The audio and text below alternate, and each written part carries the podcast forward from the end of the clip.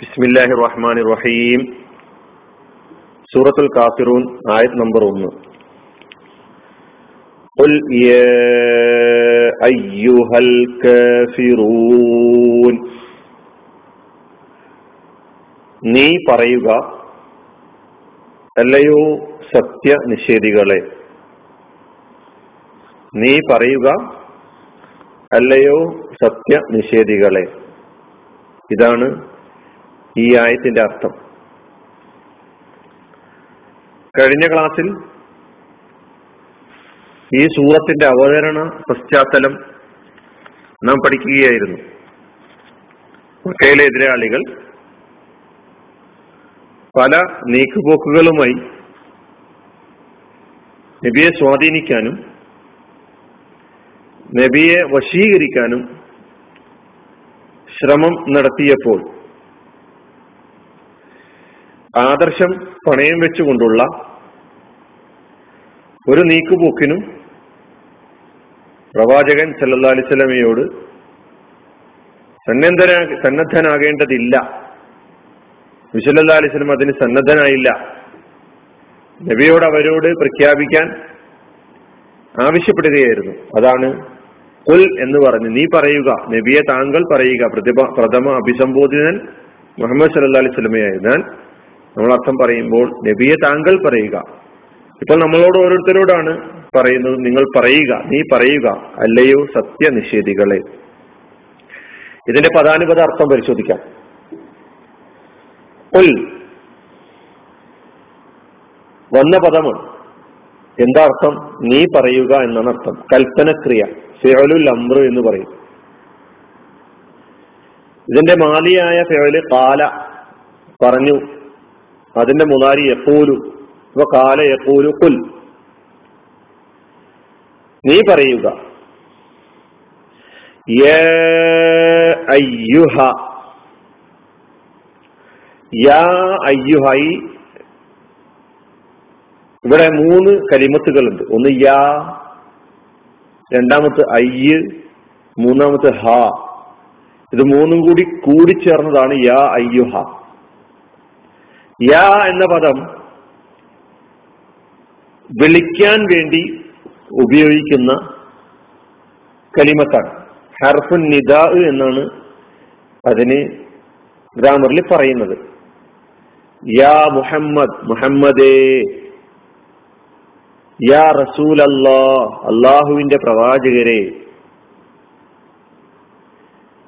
അപ്പൊ സാധാരണഗതിയിൽ വിളിക്കുക എന്ന നിലക്ക് ഉപയോഗിക്കുന്ന ഹർഫാണ്, അക്ഷരമാണ് യാ എന്നത്. യാ അയ്യുഹ എന്ന് കൂടി ഒരുമിച്ച് പറയുമ്പോൾ ആ വിളിയുടെ ഗൗരവം ഒന്നുകൂടി വർദ്ധിക്കുന്നു. കൂടുതൽ ഒരു നീട്ടം ആ വിളിയിൽ ഉണ്ടായിത്തീരുന്നു.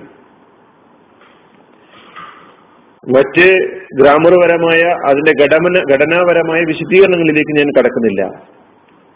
ഇപ്പൊ യാ അയ്യുഹ എന്ന് പറയുമ്പോൾ ഒന്നിച്ചർത്ഥം അല്ലയോ, ഹേ എന്നെല്ലാമാണ്. എല്ലാവരുടെയും ശ്രദ്ധ അങ്ങോട്ടേക്ക് ക്ഷണിക്കുകയും അതോടൊപ്പം തന്നെ ആരെയാണോ വിളിക്കാൻ പോകുന്നത് അവരെ അഭിസംബോധന ചെയ്യുകയും ചെയ്യുന്നു. അപ്പോ വിളിയിലേക്ക് ആളുകളുടെ ശ്രദ്ധ തിരിച്ചു വിടുന്നു. ഹ എന്ന പ്രയോഗത്തിന് അങ്ങനെ ഒരു തമ്പീഹിന്റെ, ഉണർത്തുക, ആളുകളുടെ ശ്രദ്ധ അങ്ങോട്ട് ആകർഷിക്കുക എന്ന നിലക്കാണ് ഹ ഉപയോഗിച്ചിട്ടുള്ളത്. അപ്പൊ യാ അയ്യുഹ എന്ന് പറയുമ്പോൾ പൂർണ്ണമായ അർത്ഥം അല്ലയോ, ഹേ. യാ അയ്യുഹന്നാസ്, അല്ലയോ ജനങ്ങളെ, നമ്മൾ കേട്ടിട്ടുണ്ട്. ഇങ്ങനെ യാ അയ്യുഹന്നാസ്, യാ അയ്യുഹന്നാസ്, അതുപോലെ ഇവിടെ യാ അയ്യുഹൽ കാഫിറൂൻ, അത് തുറന്നുള്ള ആയത്തിൽ കാഫിറൂനാണ്. അപ്പൊ എല്ലയോ സത്യനിഷേധികളെ, എല്ലയോ കാഫിറുകളെ.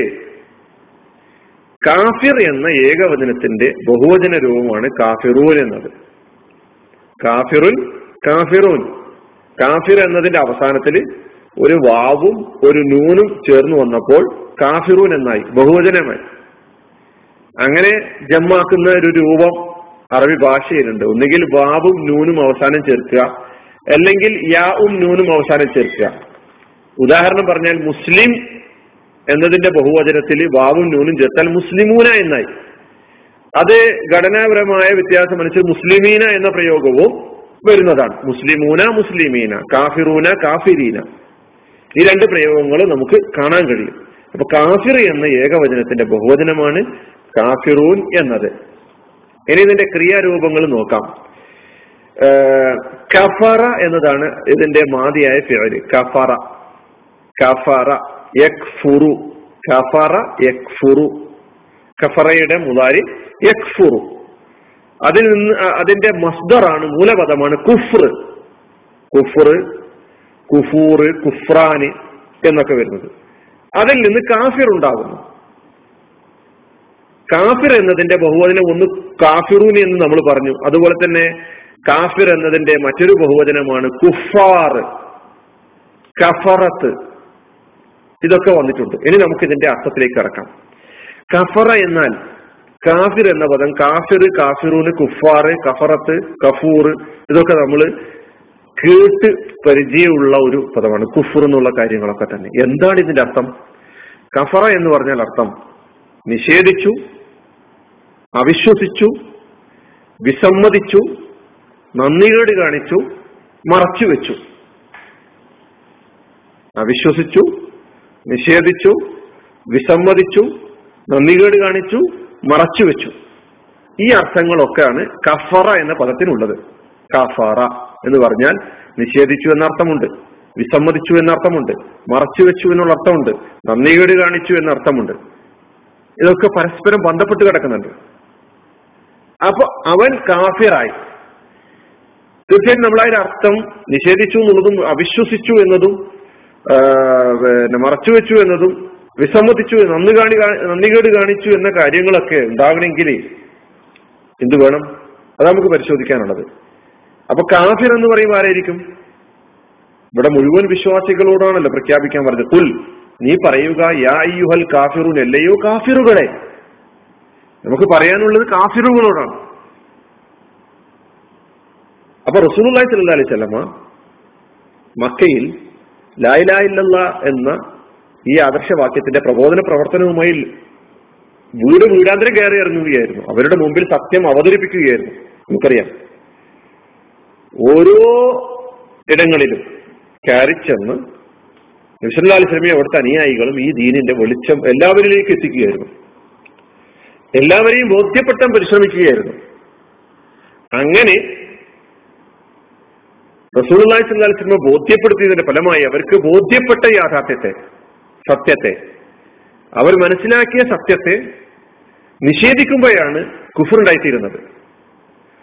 അതുകൊണ്ട് യാഥാർത്ഥ്യം മനസ്സിലായി അതിനുശേഷം അത് സ്വീകരിക്കാതെ, അംഗീകരിക്കാതെ, നിഷേധിച്ച്, വിസമ്മതിച്ച് തള്ളുമ്പോഴാണ് കുഫർ ഉണ്ടായിത്തീരുന്നത്. അത്തരം ആളുകളെയാണ് കാഫിർ എന്ന് പറയുന്നത്.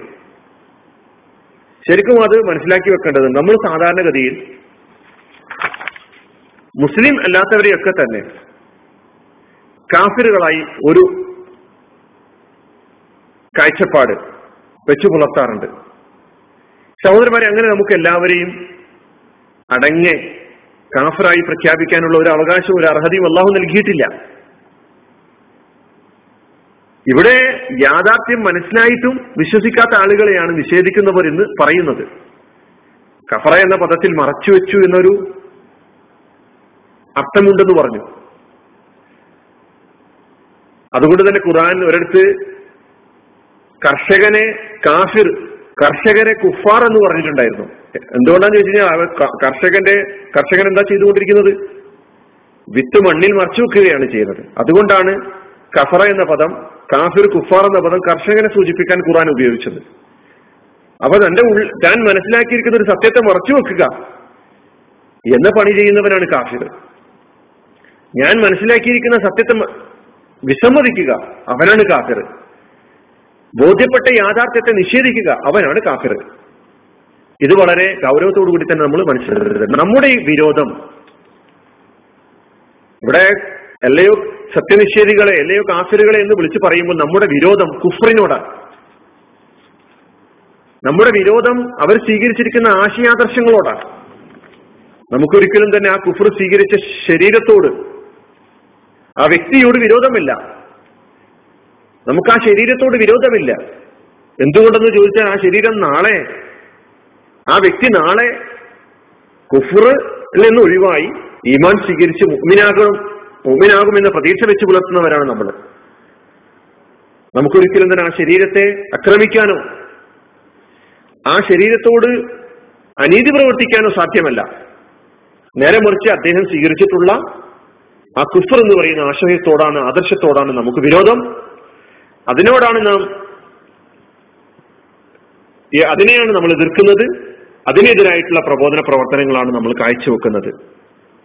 ഇതും നമ്മൾ കുഫ്റിനെ കുറിച്ചുള്ള, കാഫിറിനെ കുറിച്ചുള്ള പഠനത്തിൽ കൂടെ ചേർത്ത് വായിക്കേണ്ട കാര്യമാണ് എന്ന് എന്റെ സഹോദരന്മാരോട് ഞാൻ പ്രത്യേകം ഉണർത്തുകയാണ്.